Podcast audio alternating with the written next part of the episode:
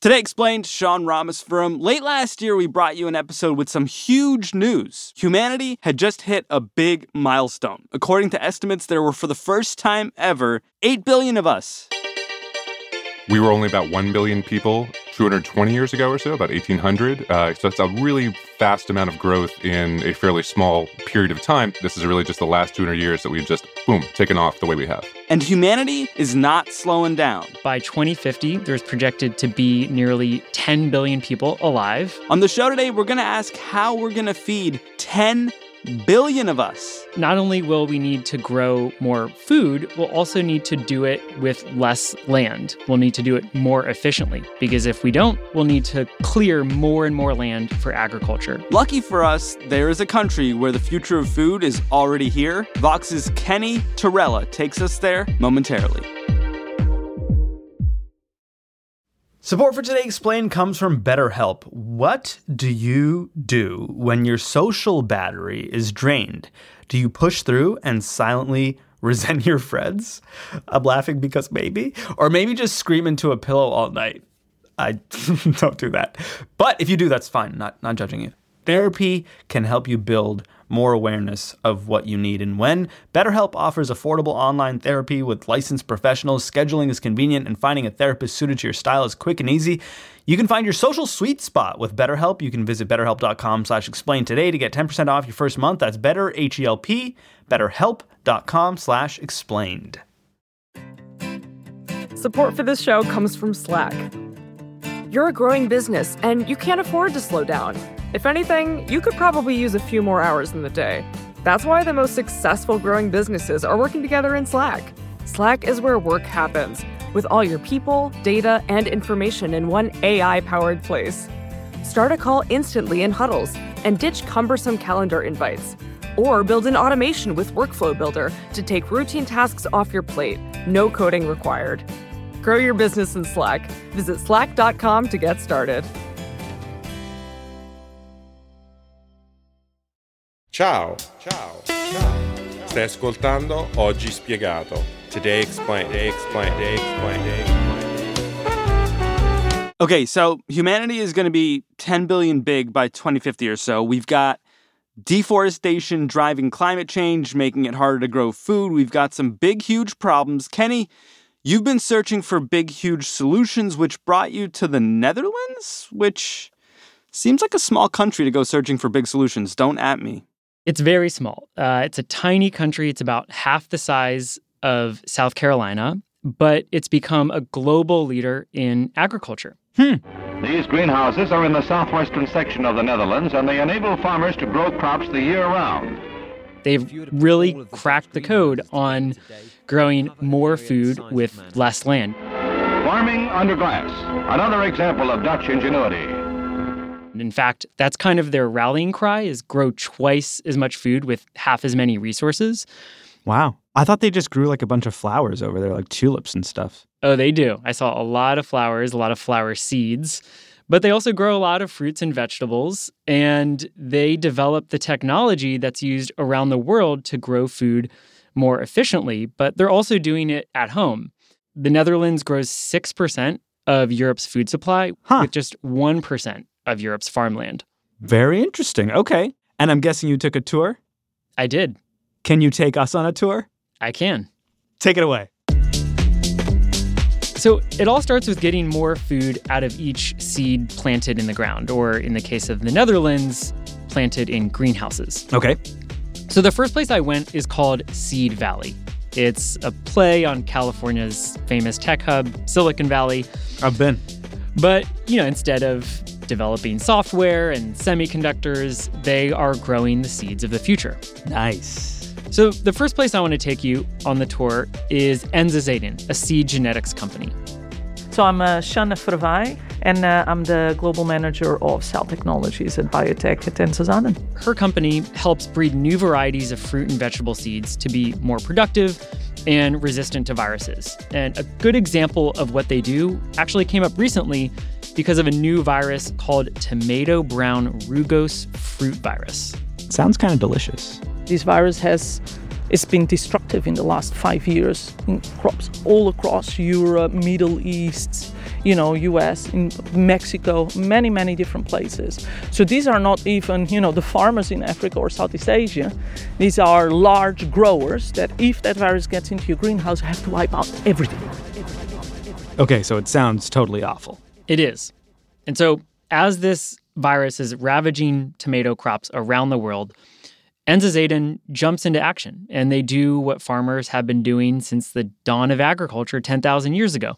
They're breeding different varieties of crops with one another until they can eventually make one that can resist this virus. We went into our gene bank, so that's where we keep all our jewels, let's say, mm-hmm. all our genetic jewels, Yeah. and said, okay, is there some more wild material that is resistant to this virus? So, what's really impressive is that just a couple decades ago, it might have taken a company like Enza Zaden 10 years to develop a new tomato variety that could resist this virus. Yeah.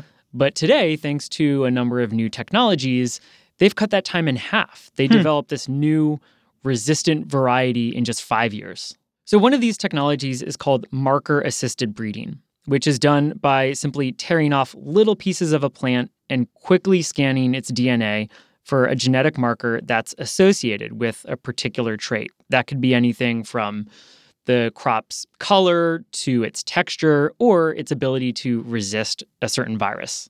And then you can really hmm. test this gene and see if indeed gives that resistance. And when it does, then you can indeed put a little flag, which we call a molecular marker, and then that molecular marker can actually be used during breeding to say, is the gene there? Yes, yes, yes, yes, yes. No, no, no. And then when you test it with an infection, the yes corresponds to a resistance, the no corresponds to a disease. Mm. And that's how you start really making steps in knowing which gene can be that resistance. So it sounds like what they're doing at Enza Zaden is sort of genetically engineering crops and, and seeds. Is that right? Well, they're not exactly doing genetic engineering. They're doing conventional crop breeding, but using new technologies that just speed up the process. Hmm. They're skipping steps. They're skipping steps. They can much more quickly identify what in a plant might give it the trait that they're looking for. Nice. And this is mostly, at least thus far, about beating viruses like the delicious but totally destructive tomato virus you told me about. What about, let's say, climate change? What about a warming planet? Right. You know, climate change is just going to make farming increasingly unpredictable and challenging. You know, for one, the geographic range of viruses and insects that kill crops, that geographic range is going to expand over time.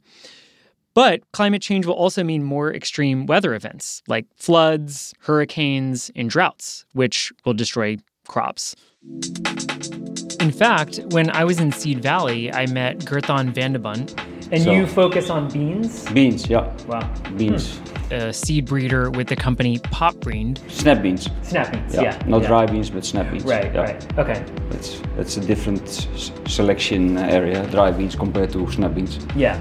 He works on green beans, and he said that back in the late 1990s, farmers in Florida and Georgia started struggling to grow green beans because it was getting too hot. Let's say on average, one plant can make 10 good pots per plant.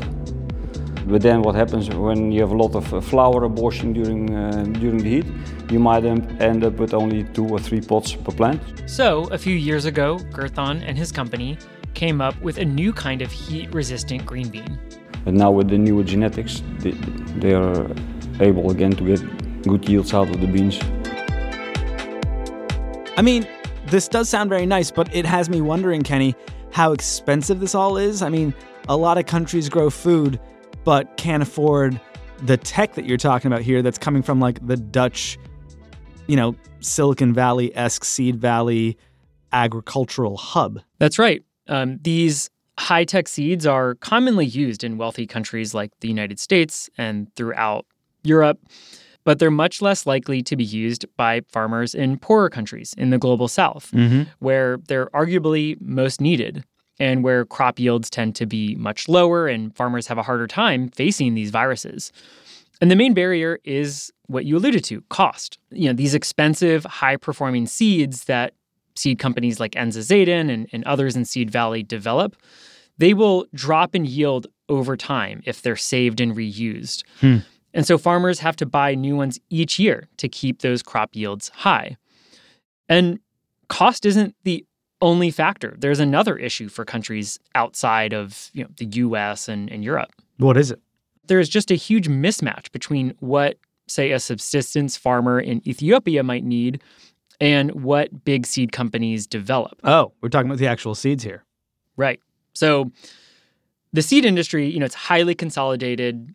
It's concentrated in Europe and the US, and it focuses on high margin, internationally traded vegetables and fruits like cucumbers, tomatoes, you know, not the staple crops that so much of the global south relies on for calories, like yucca, sweet potatoes, or millet, to Hmm. name just a few. And so the lack of resources devoted to developing new, higher performing seeds for these crops, these staple crops, uh, it's earned them the nickname orphan crops. Wow, so sad. It's really sad. Lisa, I want some more. Yeah. And it's especially unjust when you step back and consider that the global south is far less responsible for climate change, and yet they're going to suffer disproportionately from it.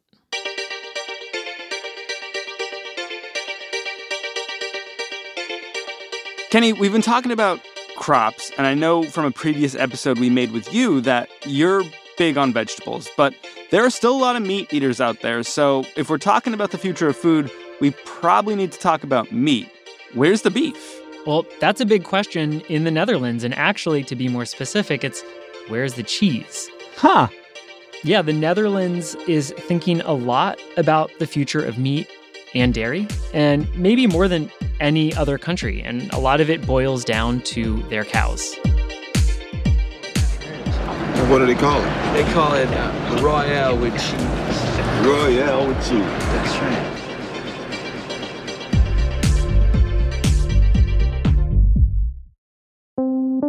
Support for Today Explained comes from Mint Mobile, the only cell phone that tastes good. When the deal is too good to be true, there's probably a catch, right? That incredibly cheap flight to Europe?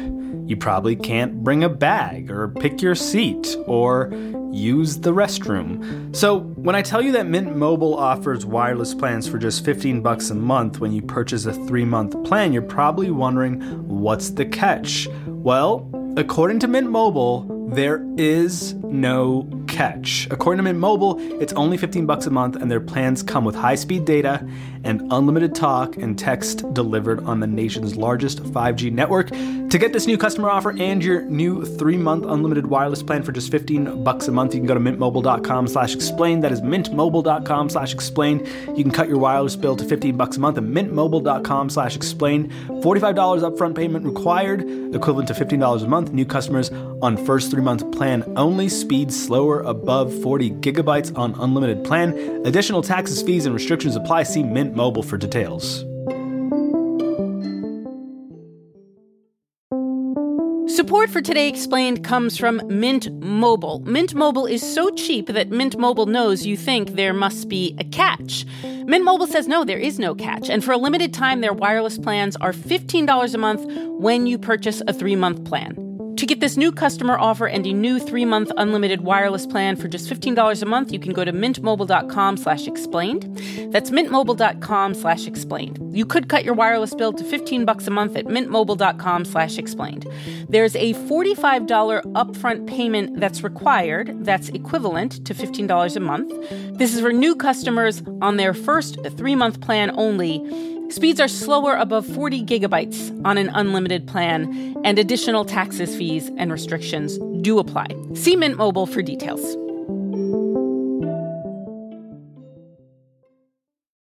There are only two things I can't stand in this world people who are intolerant of other people's cultures, and the Dutch. What?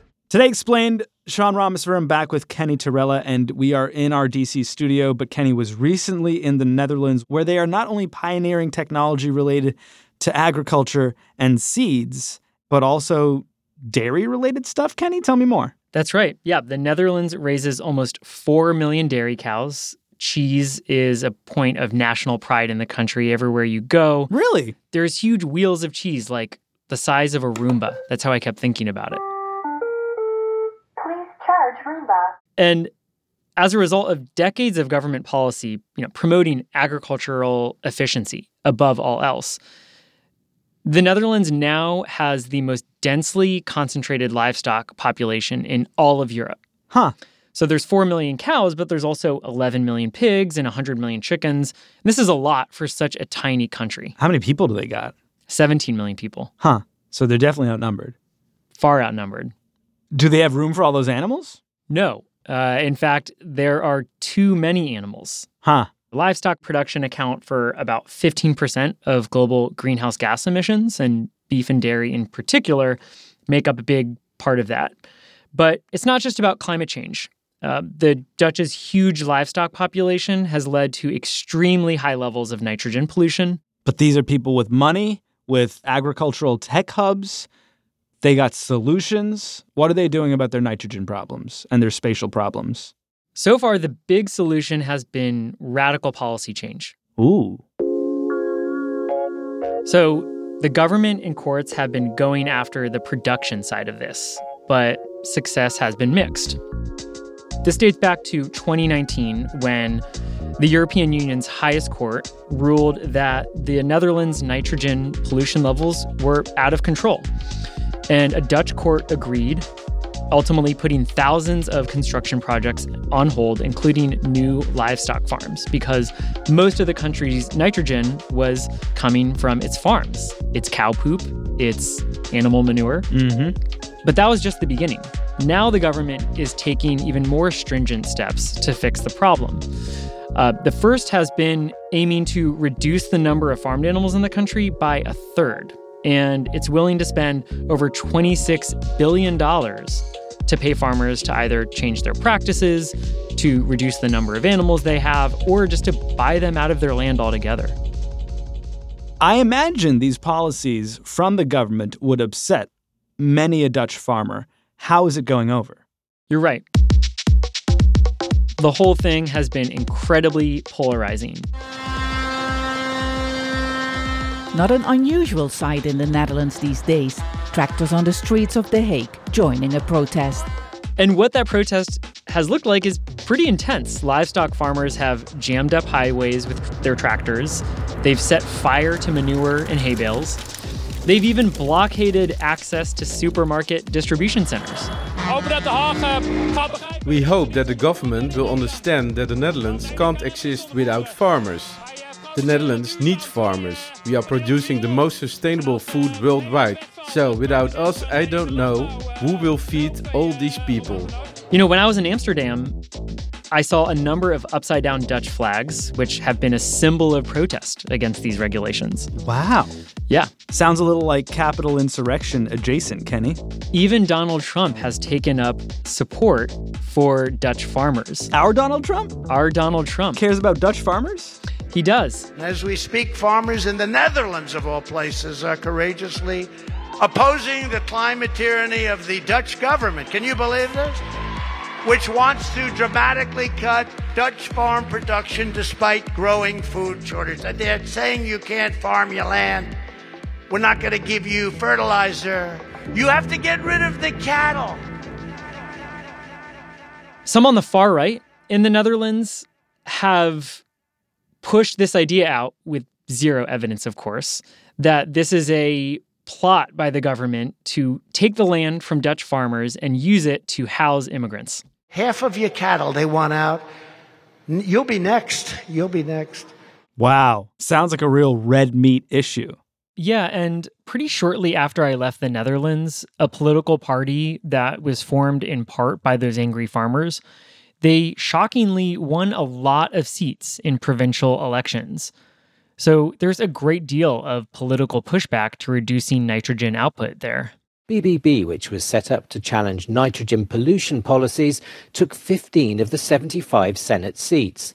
The ruling four party centre right coalition of Prime Minister Mark Rutte lost eight seats. The result could curb the Prime Minister's ability to push reforms for the remainder of his term. Woo!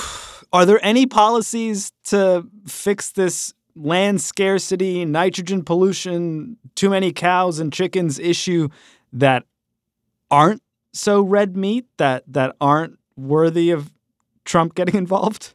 Yeah, so while the farmers are revolting and people have all sorts of feelings around telling farmers what to do, the Dutch have been surprisingly open to policies to shift what they eat, you know, the consumption side of things, not Oh, yeah. the not the production side.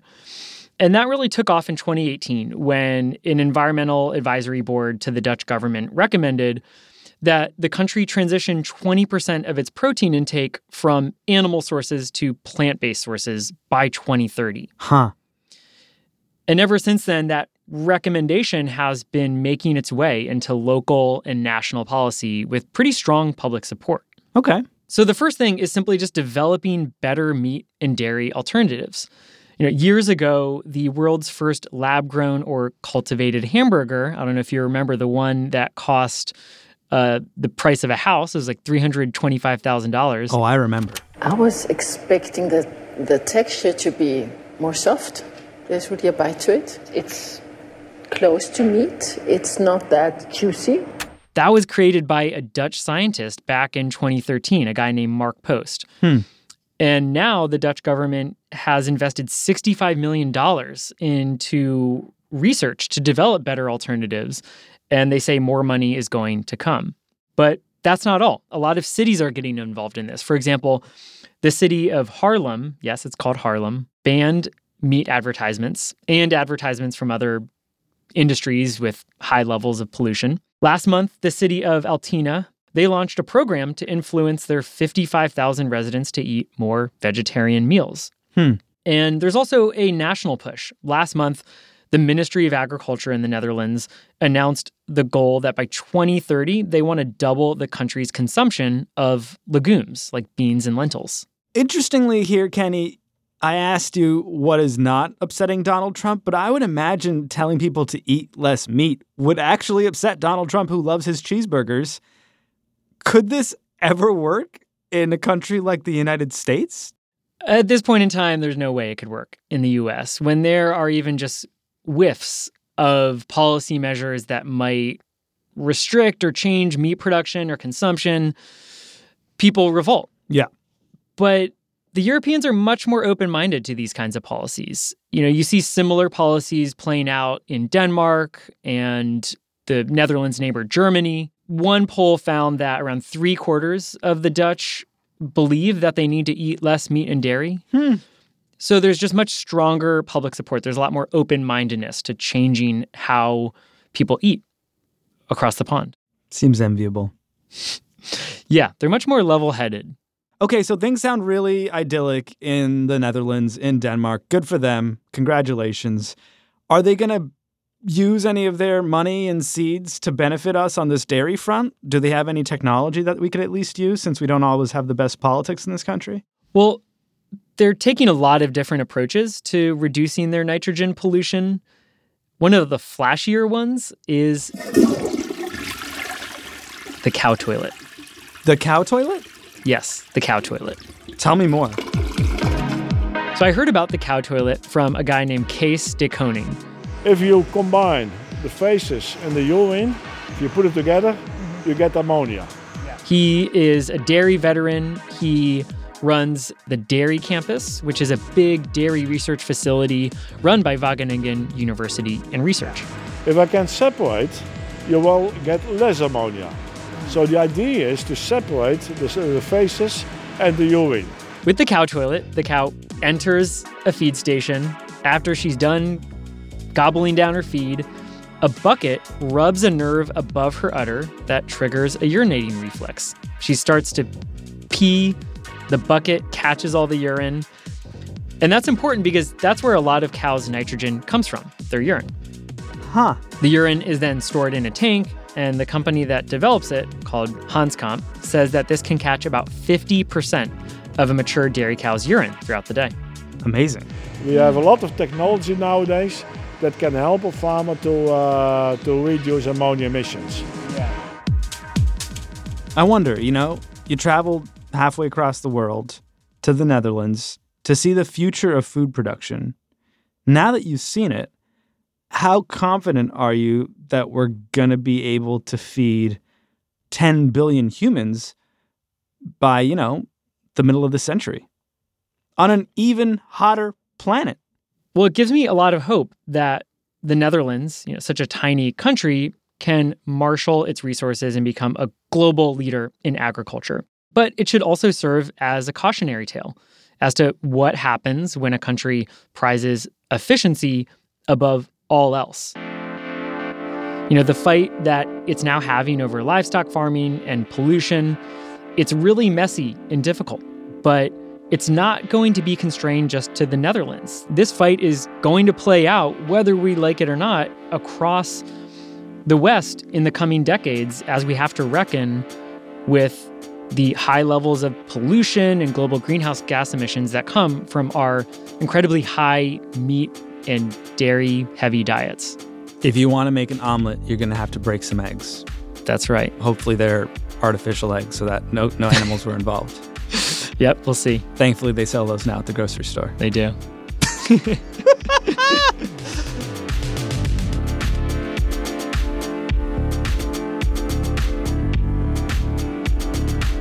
Kenny Torrella. Find his writing at Vox.com. Kenny's also a musician. All the music you heard in today's show is his. Find his music on Bandcamp.